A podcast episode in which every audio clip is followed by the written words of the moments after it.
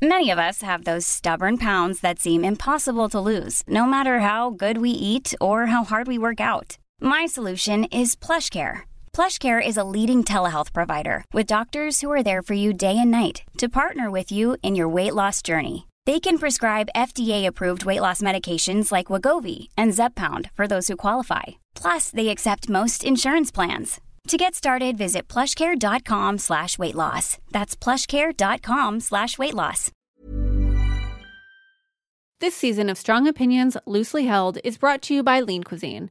I've got a lot of opinions, and here's one. Sesame is everything, especially the sesame chicken from Lean Cuisine's Marketplace line, which is made with the kind of ingredients that I like to keep in my own kitchen. Natural chicken, no artificial colors, flavors, or preservatives. Visit leancuisine.com backslash refinery29 for a coupon code and feed your phenomenal with Lean Cuisine. Hey everyone, welcome back to our bonus episode. So, there was so much in my interview with Ashley that I couldn't let it go to waste. So, here's my full conversation where she and I deconstruct the myth of having a following. She talks about her love of Roxane Gay and how her mentee mindset failed her. I hope you enjoy it, and I'll see you back here next week. My name is Ashley C. Ford. I am a senior features writer at Refinery 29, the chairperson for an organization called Broadway Black.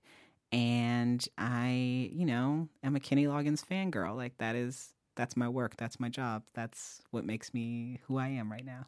You have a following online. Yes. How did you create that? Was that something intentional? No, that wasn't intentional at all. I talk a lot online because I don't really have the energy to talk to people a whole lot face to face in real life. And talking online a lot of times is sort of like speaking into a void, um, except that actual real people react to it. So, you know, things that I may have been thinking about all day, things that I might be thinking, you know, I want to I want to write this down because I I I'm thinking of it for myself. I just put them on Twitter. And now you have about 80,000 followers on Twitter and 13,000 followers on Instagram. How does that feel to be loved so well, you know, I am lucky enough to be a person who does not confuse followers with fans and or people who love you. I have figured out how to say most of the time exactly what I mean in 140 characters. People equate, myself included, visibility with money. Mm. you must be rolling in it. the two jobs I've had recently that I would say got me to a place of financial st- stability had nothing to do with how many followers I had. The jobs I got were about my work. And I do get that the visibility doesn't hurt. If you bring along with you an audience when you write something, people are going to want you to write for them. I've never, ever made money off of my social media. Do you want to? I think it might change the dynamic that I have right now, which is that I still feel, for the most part, despite the large following, comfortable enough to do and or say whatever I want to do and or say. I think some people will think I'm taking some sort of moral stance and it's not that I I can't sustain it. I am a bad pretender. I'm just not going to be able to keep up with a lifestyle like that. Who do you look up to online? Um, probably the biggest influence is Roxane Gay. Her work, uh, you know, has sustained me in so many ways, and she has been such an amazing supporter. And she is a person who is completely herself online in the last few years, it's gotten, you know, trickier because she has a lot more followers and she is a lot more well known and people love to come for her. But there's still 100% Roxane. I admire that about her. I've always just wanted to like be more of myself. I'm very invested in the idea that we also have to be more comfortable with public growth. Sometimes I think the idea of having a brand is also about stagnating that's not how I'm trying to live my life. Do you feel like that you are paid what you feel like you're worth? Absolutely. Now I feel like I am being compensated in a way that makes sense for what I can provide a company that I work for. And how did you get to that point? Being heavily encouraged by people in my life, and that has not always been the case. I I didn't negotiate. So someone gave you a number and you said sure. Absolutely. Because I was I have these mentors and I have all these people that I look up to and I was stuck in this mindset of being like the mentee. You know, this idea that working for these places gave more to me than I gave to them. And I didn't recognize what I was bringing to the table. How did you make that gap between doing the stuff you knew that you wanted to do, were made to do, and being able to pay your rent? To be perfectly honest, I couldn't always pay my rent. I had to ask for help. I will say that the thing that the turning point for me was working for a marketing company in Indianapolis, and I was a glorified receptionist. Reason why that job was a turning point is because the owner of the company, Jen, hired me based on an essay. So she knew I was a writer. And I went and did this interview and we talked, and she was like, Ashley, I have no doubt that for what I need you to do here, you can do the job. But I read your essay, it was amazing. I want you to keep writing. I want you to let me know how I can be supportive of you. And I'm also going to ask you to give me at least a year.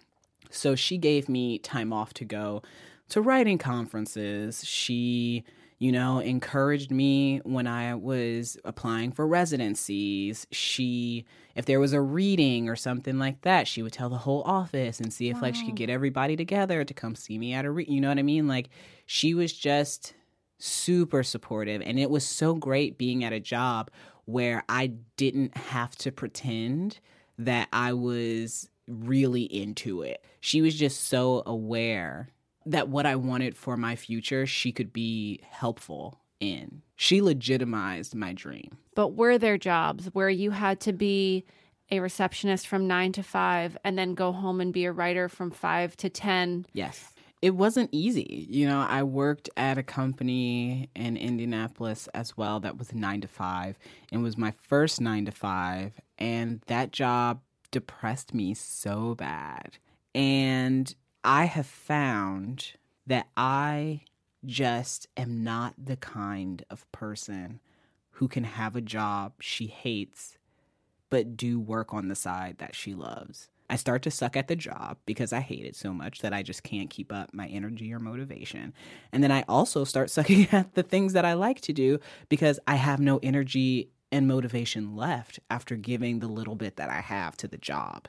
I'm working at a publisher because A, I like the publisher and I don't have to pretend.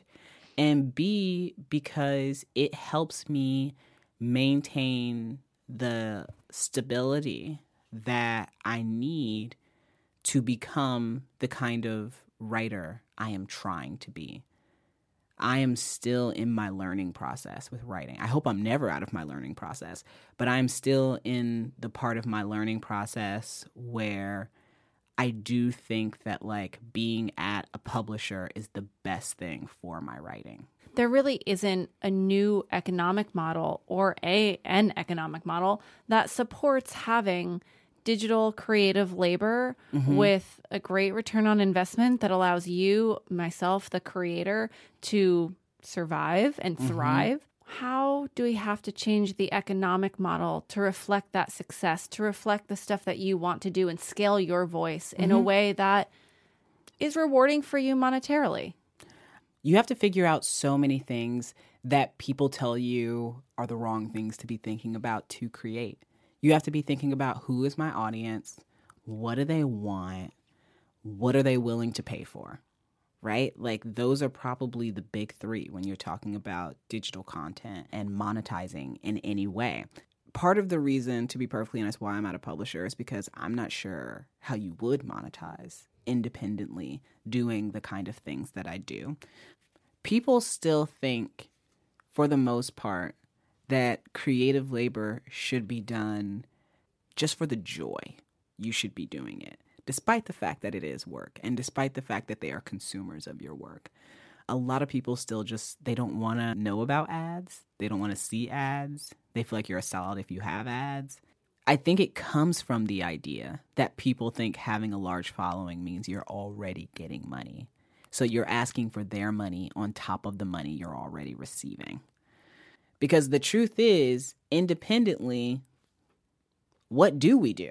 How do we make it? Mm-hmm. Even though we are making things that make other people money. Mm-hmm. And I mean, we also have to be honest about the fact that no matter how benevolent the people at the tops of these companies don't necessarily want us to be able to independently make our own money because that cuts into the profit that made them billionaires. Right. So, I mean, that's what's really the tough spot in all of this when we're talking about these platforms is that we know that the people at the top of these platforms are rich. It is not in their best interest to support our independent making. it's just not in their best interest, mm-hmm. not financially. Nor is it in their best interest to pay us. Yep. To stay to make that work. Absolutely. I mean, we see what happened with Vine. And there's nothing we can do about it, to be perfectly honest, except either create our own platforms and our own shit and hope that when we do that, they don't get bought out by the same people who owned the company or the, the platform right. we just left. You know, it's money is a weird game, and creators are in the weird place of being in high demand but also being valued very low. When I get online and decide to start talking about something that's happening in the news or something that I just think is important for people to know, like I know that I've thought it through. I know how to write a good tweet. Absolutely. But at the same time, there are people who react to my thoughts in a way that makes me uncomfortable because I also want them to understand that my opinions are not the only ones. There's nobody talking online who is not sometimes wrong and sometimes makes mistakes. And this goes back to your earlier topic, actually, that you brought up, I thought was so interesting of learning in real time in public. Yeah. I think it's happening all the time, and we're all pretending that it doesn't. We're pretending often that you know we were born knowing words like patriarchy and gender nonconforming and you know wage gap and the truth is no at some point in our lives we learned about all those things you know and we maybe had some initially some really ignorant responses to those things. And then we learned more and then we changed our minds. And i think there is something super powerful about owning your shit and changing your mind publicly if I say something online that people don't necessarily think is true, don't agree with, whatever, and they know me in real life, they will text me and they will tell me how they feel and we will have that conversation and we'll hash it out. Sometimes at the end of it, I'm like, you know what, you're right. And sometimes at the end of it, I'm like, mm, no, I'm still right. But, you know, the most important people are the people who see that and then go, it's okay that now I think something more accurate those are the people who I'm talking to. People who are not necessarily, I don't want to say easily molded, like not that, but people who are open to the idea that they might not have all the answers. Because I know for damn sure I ain't got all the answers. Like, mm-hmm. I know that.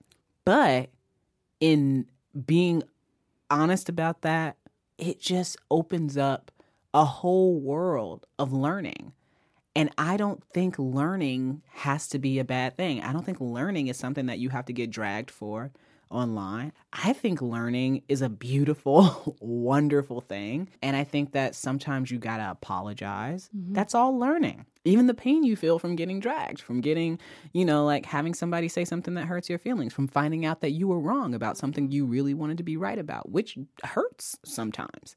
I just try really very hard to be both understanding and stick up for myself. It's the pretending thing. Mm-hmm. I can't pretend I don't see it and not say something. Can you talk about selling out?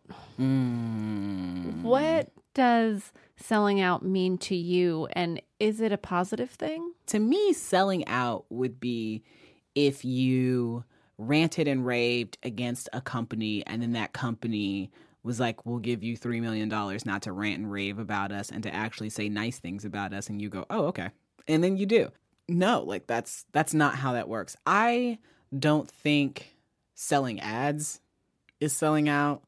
I don't think doing sponsored content is selling out. I don't think selling out is selling out until you have compromised your values in some way. That is the only version of selling out that I ascribe to. Everything else usually is just somebody else's attempt to again police your identity in some way or police your work. When I was in high school, I really thought I wanted to be an actress. I really really did. And then a good friend of mine decided he was going to become an actor and ended up living in his car for 2 years in LA. And I thought about it and I was like acting means so much to him that he lived in his car in LA. Uh, I don't think I want to be an actor that bad. I'm not living in a car for two. You know what I mean? Like, mm, no. I must have a different take on this thing. And I don't know that that necessarily makes me a sellout. You have to know what you need. And the truth of the matter is, if it came down to it, if somebody said, Ashley, you're not going to be able to feed yourself as a writer, I would go get another job. If somebody said, Ashley, you're not going to be able to have any of the things you want in life if you choose to full time commit yourself to your art, then I would do my art part time. You find room mm-hmm. for the things you want to do. Committing to them full time to me sounds like a, it would actually be a mistake for a lot of people. I don't think a lot of people want to do their creative work full time. I think they just want more time to do it. And that's two different things.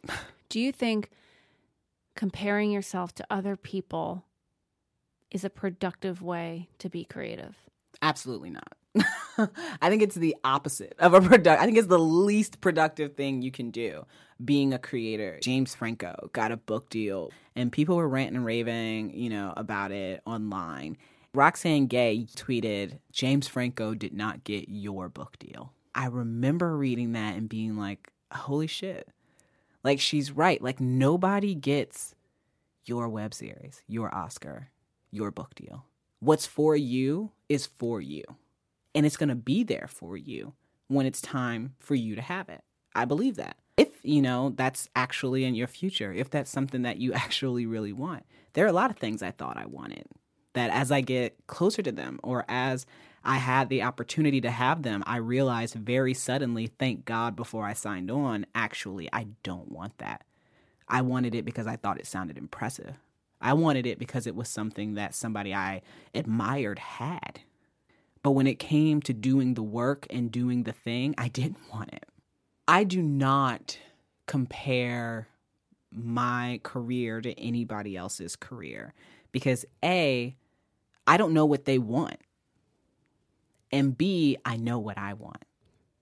And I know that what I want will either become available to me or it won't. But nobody can take it from me. Nobody's going to have Ashley Ford's TV show, Ashley Ford's movie, Ashley Ford's books. Nobody got Ashley Ford's speaking gig because if it was Ashley Ford's speaking gig, Ashley Ford would have it. Because if you can sit around being upset about what someone else has that you don't have, then you're not studying to get what you want. Or making what you want to make. Or making what you want to make. You know? I can't I can't be mad about somebody having a web series and I don't have a web series because to be perfectly honest, I haven't written one. like how could I be mad about it? Right. I can't be mad about somebody having a book deal and me not having a book deal because you know what? My agent just gave me back my proposal with notes and I'm working on it. My book proposal isn't out there yet. How can I be mad about somebody else having a book deal when my proposal isn't even out there? Yeah, I don't I don't have a lot of the comparison problem. That is the probably the one professional insecurity inducing thing that I've been able to avoid based off that one statement from Roxane several years ago. That's amazing. Yeah. Thank you so much for coming on the show. I really appreciate it. Thank you for having me. This has been a blast. I'm so glad we got to do this. Me too. When you need mealtime inspiration, it's worth shopping Kroger, where you'll find over 30,000 mouthwatering choices that excite your inner foodie. And no matter what tasty choice you make, you'll enjoy our everyday low prices, plus extra ways to save, like digital coupons worth over $600 each week. You can also save up to $1 off per gallon at the pump with fuel points. More savings and more inspiring flavors make shopping Kroger worth it every time. Kroger, fresh for everyone. Fuel restrictions apply.